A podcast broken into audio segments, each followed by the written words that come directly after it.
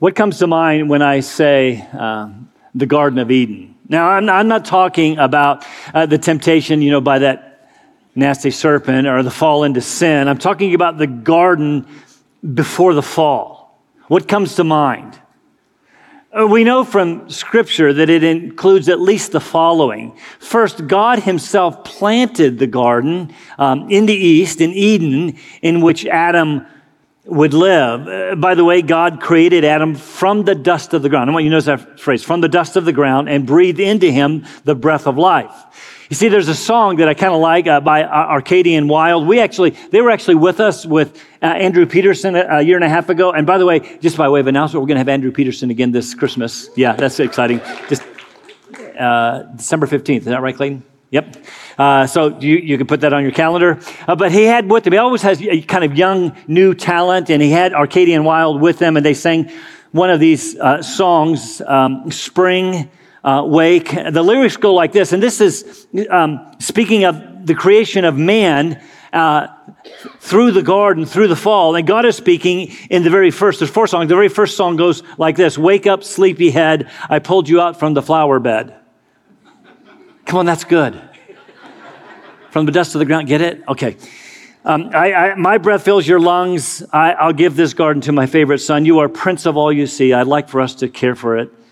I'd like us to care for it together. You just look so much like me. My affections for you have no measure. Anybody need to hear that today? His affection for you has no measure.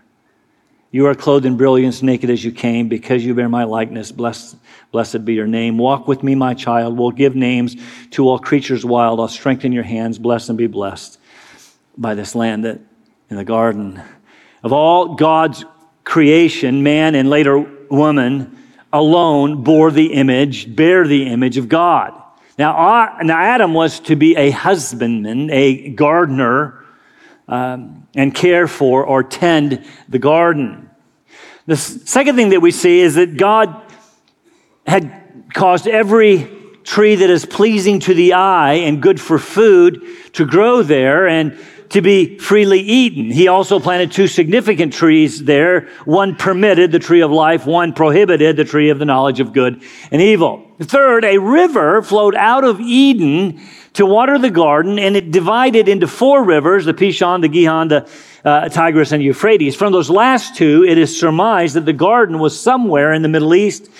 Maybe many attempts to find the garden have proven fruitless. Pun intended. Come on, that was good. You guys need to wake up. Fourth, God brought all the animals before Adam to be named by him and perhaps find a helper for him. Of course, God was not ignorant. He knew there would not be a suitable helper found. He was simply proving that to Adam. You need one, he's saying, perfectly created and suited for you. And so fifth, God put Adam to sleep, took a rib from the man, and created Eve. She was to be the mother of all living. God brought her to Adam, who broke into poetry. This is now bone of my bones and flesh of my flesh. She shall be called woman because she was taken out of the man. The scripture then adds, by the way, for this reason, a man shall leave his father and mother and his mother and be joined to his wife, and they shall become one flesh. I won't comment on this much further other than to say God's intention from the beginning was, say this gently, two genders tied to biological creation, now tied to biological birth, and he intended for a man and a woman to come together in marriage as husband and wife. Man and woman. Marriage is God's plan, you see, man and woman for life from the very beginning. Now, I know there is lots of confusion about that today, even in the so-called church. I might address it. I'm thinking about it biblically sometime soon. Kind of depends on how much trouble I want to get in. Sixth, yes, I know you want me to say it, men. They were both naked and not ashamed. So there you go. So God placed...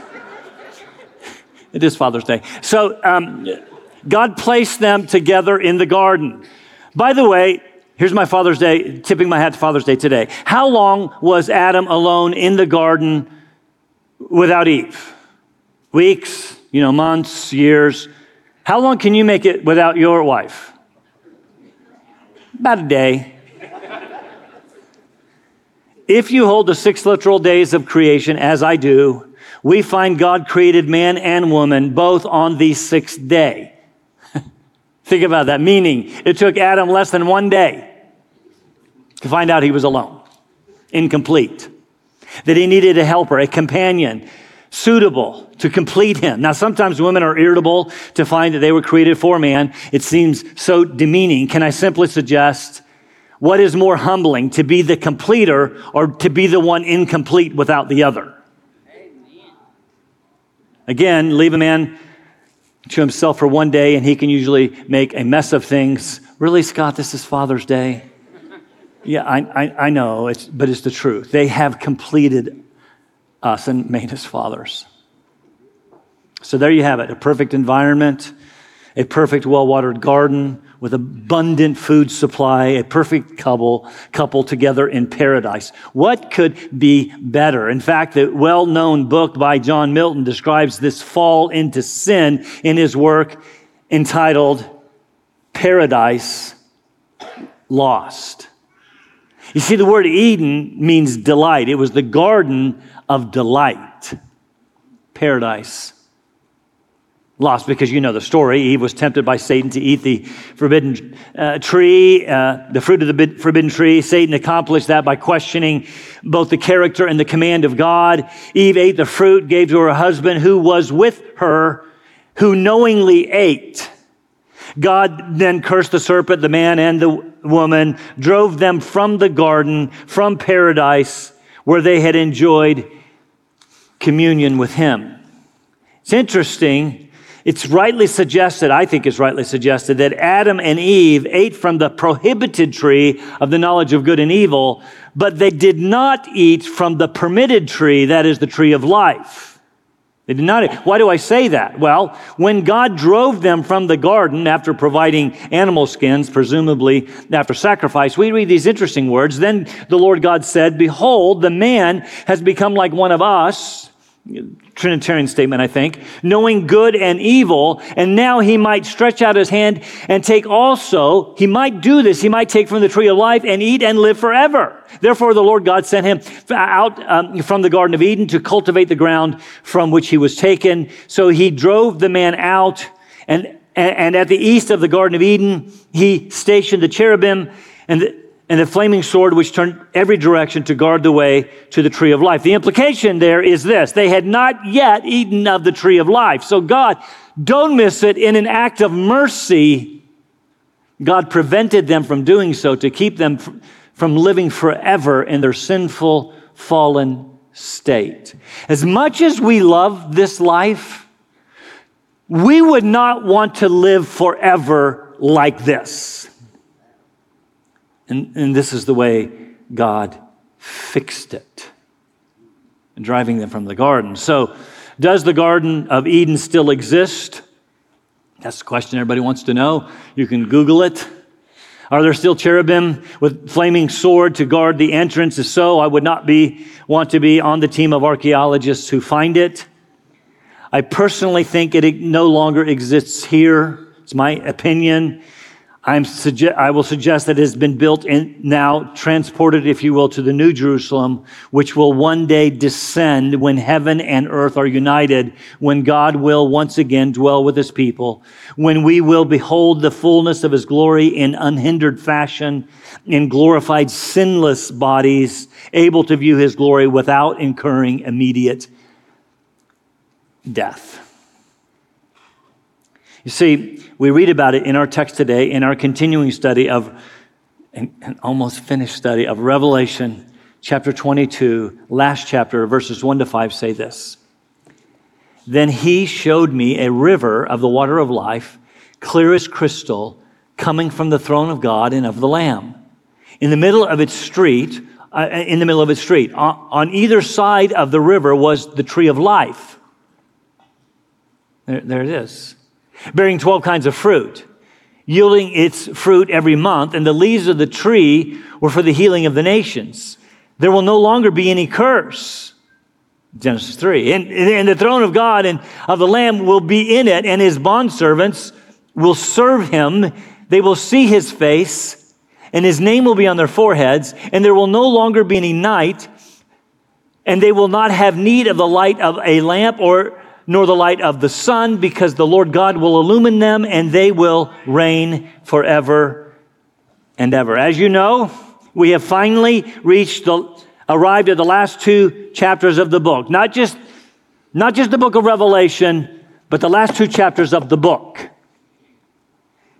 The end of time as we know it. We have reached the consummation, the eschaton, the eternal state, which God intended all along, when heaven will come down to earth and God will dwell with his people forever. Note, and we will see him face to face.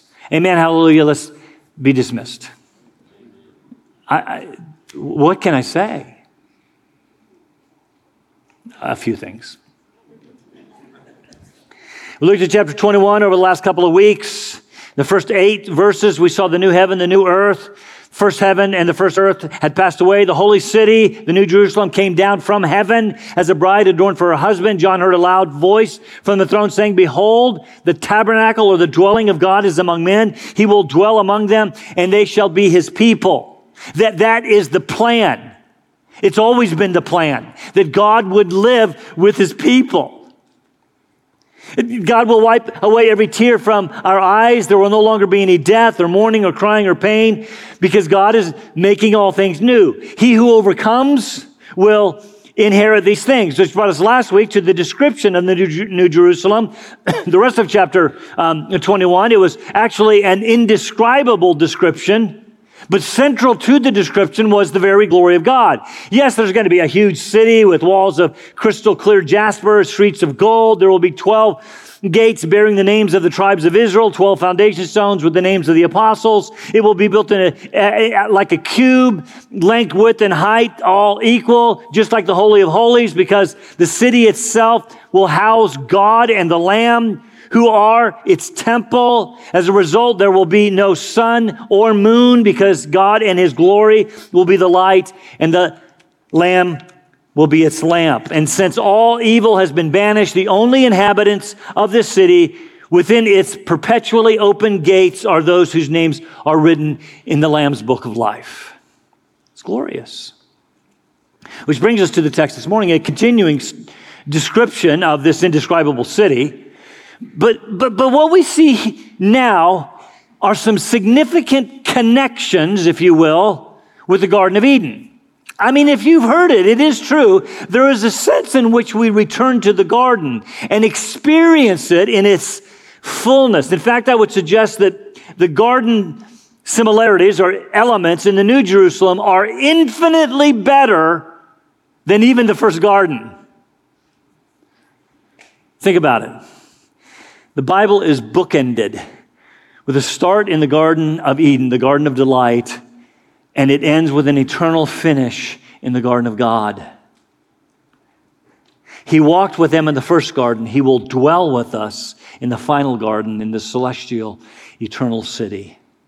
It will be unbelievable, indescribable. Look at it with me. Here's the simple outline: the river of life, the trees of life, the face of God, and the glory of God. Verse 1, then he showed me, we assume he is the same angel, one of the 7 angels who held the 7 bowls, the one who's been giving John a tour of the new heaven and the new earth. The angel showed me a river of the water of life, clear as crystal, coming from the throne of God and of the Lamb. There is so much in that first verse. We remember the Garden of Eden was well watered. Remember, it had a river that flowed from the garden, divided into 4 rivers. But this river, notice, is flowing from the throne of God. And remember, I said this garden is infinitely better, clearly. Flowing from the throne of God. It's flowing from the throne of God himself, carrying the water of life. Remember a couple of weeks ago in chapter 21, God spoke and said, "It is done. I am the Alpha, the Omega, the beginning, the end. I will give to the one who thirsts from the spring of the water of life without cost." In other words, this is not just physically satisfying water, all right? If you drank a glass of water yesterday, you probably need to drink one today. We know that. This is soul-satisfying water. Remember, Jesus, looked at this a couple of weeks ago, said to the woman at the well, everyone who drinks of this water will thirst again, have to drink again today. But whoever drinks of the water that I will give him will never thirst, but the water that I will give him will become in him a well of water springing up to eternal life. A few chapters later, at the end of the Feast of Tabernacles, Jesus stood and cried out, if anyone is thirsty, I'm saying this to you today, if anyone is thirsty, let him come to me and drink. He who believes in me, as the scripture said, from his innermost being will flow rivers of living water, soul thirsting, yet quenching, satisfying water. That's what this river will flow with. Meaning the river coming from God's throne is the water of life, clear as crystal, bestowing life-giving water to those who drink it. Now, this would have been incredibly meaningful to people living in the deserts of the Middle East who couldn't turn on the tap and get clean water. It should be incredibly meaningful to us. God himself will give us living water to drink. Have you drunk of the water of life? Remember, I suggested last week that this description of the New Jerusalem has much in common with Ezekiel's temple in Ezekiel 40 to 48. Now, I've had the privilege of leading, a distinct privilege of leading a few trips to Israel in the last few years. One of the most meaningful sites that we visit is En Gedi. Now, that's probably not on the top of in the top 10 of your list of places to visit in Israel. Come on, En Gedi? Nazareth, Capernaum, the Sea of Galilee, the Jordan River, Jerusalem, Golgotha, the Garden Tomb, En Gedi? What is that? Where is that? Well, here it is. And now you really want to go, right? I mean, at least it has beautiful women.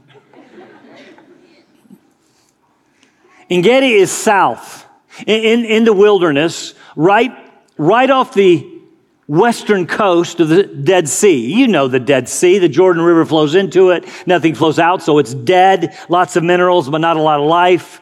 Not only the sea, but all around it. If you've been there, it's desolate.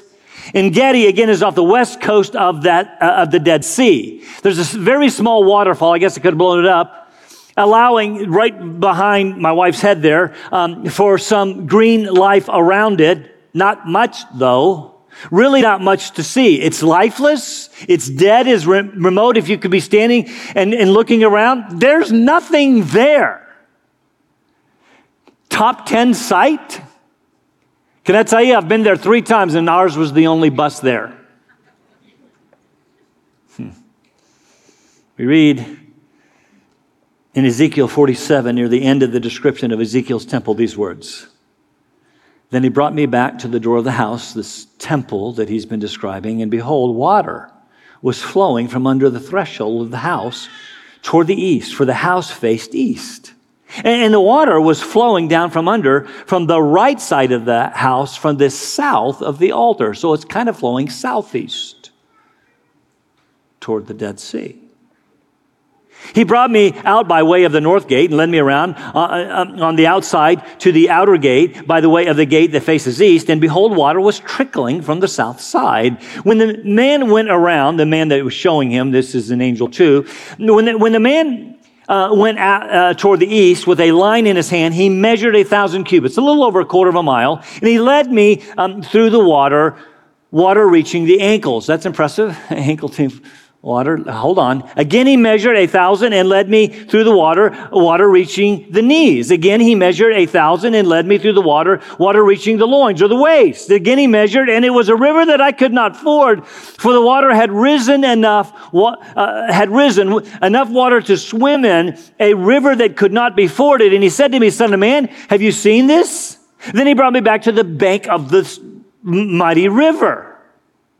Now, when I had returned, behold, on the bank of the river, there were many trees on one side and on the other. Then he said to me, these waters go toward the eastern region and go down into the Arabah, that is the desert, into the wilderness, the desolate. Then they go toward the sea. Well, if it's going southeast, it's the Dead Sea being made to flow into the sea, and the waters of the sea become fresh. And it will come about that every living creature which swarms in every place where the river goes will live. Not much living there. It's desolate.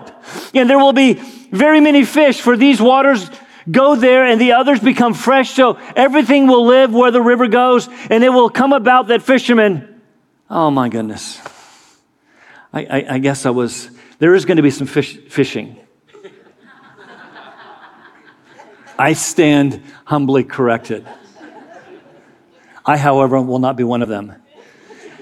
Fishermen will stand beside it from En Gedi, that little bitty waterfall, to Enaglaim. There will be a place for the spreading of nets. Their fish will be according to their kinds, like the fish of the great sea, like the Mediterranean Sea, very many, but its swamps and marshes will not become fresh. They will be left for salt. So if you still want to get your Dead Sea minerals to make your skin feel good, you could do that. Look at verse 12. By the river on its banks, on one side and on the other, will grow all kinds of trees for food. Their leaves will not wither and their fruit will not fail. They will bear every month because their waters flow from the sanctuary, and their fruit will be for food and their leaves for healing. Does that sound at all familiar? We just read it in Revelation 22. You see, there's coming a time in the New Jerusalem where God and the Lamb are its temple, and water will flow from their throne and make its way toward the Dead Sea. And did you notice? Everything that the water of life touches comes to life. The sea will be teeming with fish, and on each side of the river will be trees that bear fruit year round, and leaves will be for the healing, regardless, again, of your thoughts about the new heaven and the new earth being a recreation or renewal of the old heaven and the old earth, whatever. The symbolism is clear. It is fulfilled here in Revelation 22. The water of life brings renewal and life to everything that it touches, and we're going to enjoy it. It's incredible. It's incredible. By the way, did you notice the river will flow from the throne, singular, of God and the Lamb? We've seen before that Jesus will share the throne with his Father. Revelation 3, Revelation 5. They share the throne. It's here again, speaking of the deity of the Son of God, Jesus Christ. It's unbelievable. It brings us to the trees of life in verse 2. This river will flow in the middle of the street. We saw that back in chapter 21 as being the street, the main street. That's the actual word, the main street, or the great seat of the city, that is pure gold, like transparent glass. So the river flows down the middle of the street. The street is clear like glass. And so from every direction, you can see this crystal clear river flowing. It's going to be amazing. Mind-blowing. It'll flow down the middle, and on either side of the river were trees of life bearing 12 kinds of fruit, yielding its fruit every month. There are at least two trees, because there are at least one on each side. Many suggest they exist all along the banks of the river. That's what I think it says. And they will bear their fruit, 12 kinds of fruit. 12 different kinds of fruit every month. A couple things about that. I've never heard of a tree that bears different fruit each month. These are going to be amazing trees with amazing fruit. To be clear, coconut and grapefruit will not be one of the 12. 12 different kinds, speaking of abundance. There will be lots of people in that city, and they will never run out of fruit from the trees of life. Yes, with no sun, it doesn't seem like that there will be months and years. The point is, the fruit, here's the point of the image. The fruit will always be available. And don't miss it, people will eat the fruit. Why is that important? Adam and Eve didn't. I've said this garden will be infinitely better. Unlike Adam and Eve, who were not permitted, once they failed to eat, we will eat this fruit leading to eternal life forever. Are these actual trees or simply images? Does not matter. They speak of abundance for all eternity, and it will be ours for the taking. Further, their leaves are for the healing of the nations. And you say, but wait, I thought their Wait, I thought there won't be any sickness or death there. You're right, because of the leaves on the trees. You're not feeling too well, pick a leaf. We cannot get sick, we cannot die. That is the point of the image. By the way, did you notice there is the tree of life, but no tree of the knowledge of good and evil? It's not there. Remember, the garden is infinitely better. We won't want to eat of the tree of the knowledge of good and evil. We did that once, and it didn't work out so well. We've experienced evil, and we will never want, and we will never experience it again. Leading to a third rather amazing point, verses 3 and 4, we will actually see the face of God. Just let that sink in a minute. There will no longer be any curse, Genesis 3. Curse is removed because there is now no sin. And further, that sin kept us from seeing the face of God. No man can see God and live, you see. Notice John reminds us that God and the Lamb will be in the city. We're going to serve him as believer priests. How do we serve him? As if God needs anything, we simply, the word serve there, the truo, carries with us this idea of worship. We will worship him, giving him the glory that is due him for all of eternity. That's how we'll serve him as believer priests. But here's what I want you to notice, verse 4, they will see his face. His name will be on their foreheads. We will see his face. I'm virtually speechless. The Old Testament says that God spoke with Moses face to face as a man speaks with a friend, but that is clearly not what we're talking about here. This was simply a way of saying that God spoke with Moses. Moses heard his voice, because later Moses asked God, this is Exodus 33, I want to see you in all your glory, to which God replied, you can't, no man, verse 20, can see me and live. So that's when God put Moses, remember, I'll do this. I'll put you in the cleft of the rock, cover you with my hand, pass by, remove it so you can see the backside of my glory.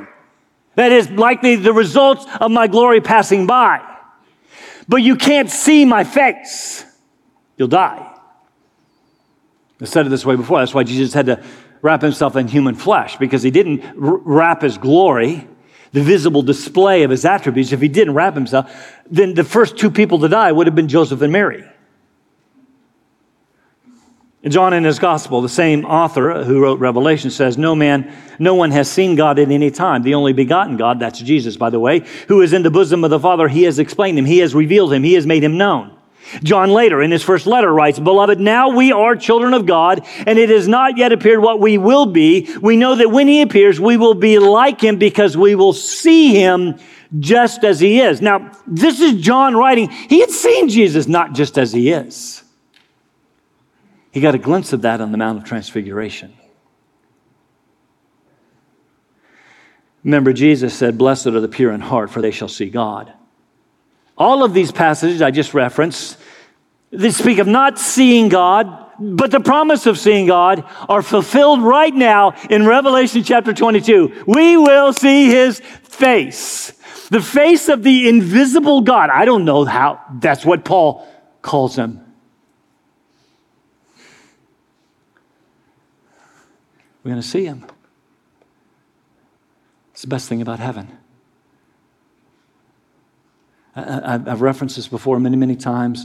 John Piper in the book, God Is the Gospel, asked the question, if you could go to heaven and enjoy all of its glories, streets of gold, endless supply of food, see all the people that have gone there before, no mourning, no sin, no death, would you be satisfied if Christ were not there? We're going to see God. Best thing about heaven. It's going to be a transforming view. It's going to change us from glory to ever-increasing glory. Not that we become God, but we will see God. Further, his name will be written on our foreheads, unlike the mark of the beast on the foreheads of his followers. The name of God will be on ours. It speaks of ownership. It speaks of likeness. It speaks of glory. It was promised to the overcomers in chapter 3 way many months ago. He who overcomes, I will make him a pillar in the temple of my God, that is the New Jerusalem, and he will not go out from it anymore. And I will write on him the name of my God and the name of the city of my God, the New Jerusalem, which comes down out of heaven from my God, and I will also write on him my new name. This is an unbelievable. Right, did you just hear what I just said? You're going to have the name of God imprinted on your foreheads. We're going to all share it. Shauna reminded us we're a family.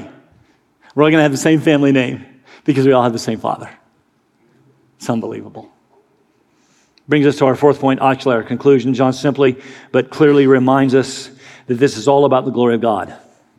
He reminds us there will no longer be any night, and the inhabitants of the city will have no need of light, of a lamp or the light of the sun, because the Lord God will illumine them by his very unhindered glory. I mentioned to you last week the Ezekiel 40 to 48, which, by the way, Ezekiel 48, the book ends with this word. The name of the city will be called The Lord Is There. The Lord is there. But I also mentioned Isaiah chapter 60 references this as well. We read in verse 19, no longer will you have the sun for light by day, nor the brightness, nor for brightness will the moon give you light, but you will have the Lord for an everlasting light and your God for your glory. Unhindered. That's why it's a clear city. And they will reign forever and ever as God's vice regents. Don't say co-regents. You're not co-regents. You're vice regents.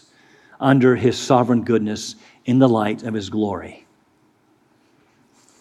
I'm done. By the way, you remember that song I referenced by Arcadian Wild at the beginning. It's actually in an album called Principium. It's actually 4 songs which traces creation through the fall. It's intriguing poetry. It's intriguing words. I recommend it to you. Spring, when man awakens, summer when he's walking with God, fall when there's the war and he falls, and then winter when all is dead. When all is dead. Because winter is called will. It's when we exercise our will as opposed to the will of God. Again, these songs trace creation through the fall and its consequences. But the last verse of that last song, Winter, reads, lay down, sleepy head. Rest your bones in that flower bed. I'll wake you when it's time. We'll walk in the warmth of an endless light. It is that for which we wait. When God unites the new heaven and the new earth, when he makes all things new, and we will walk with him in the light of his endless glory. Let's stand for prayer.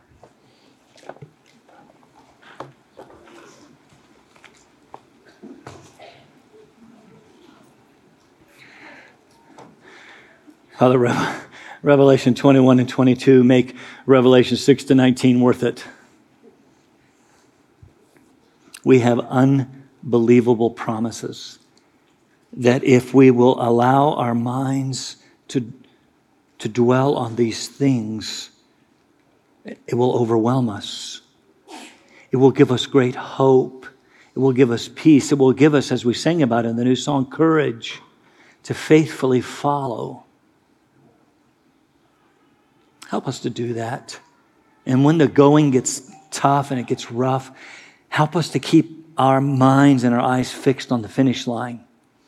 Help our minds to be fixed on that which awaits. Death, physical death may await if Jesus doesn't come back, and we'll lie down and be awakened in physical resurrection to walk with you in eternal light. I don't know what all of that means. I just know that it will be glorious. And so help us to remain faithful to the very end, I pray. In Christ's name. Amen.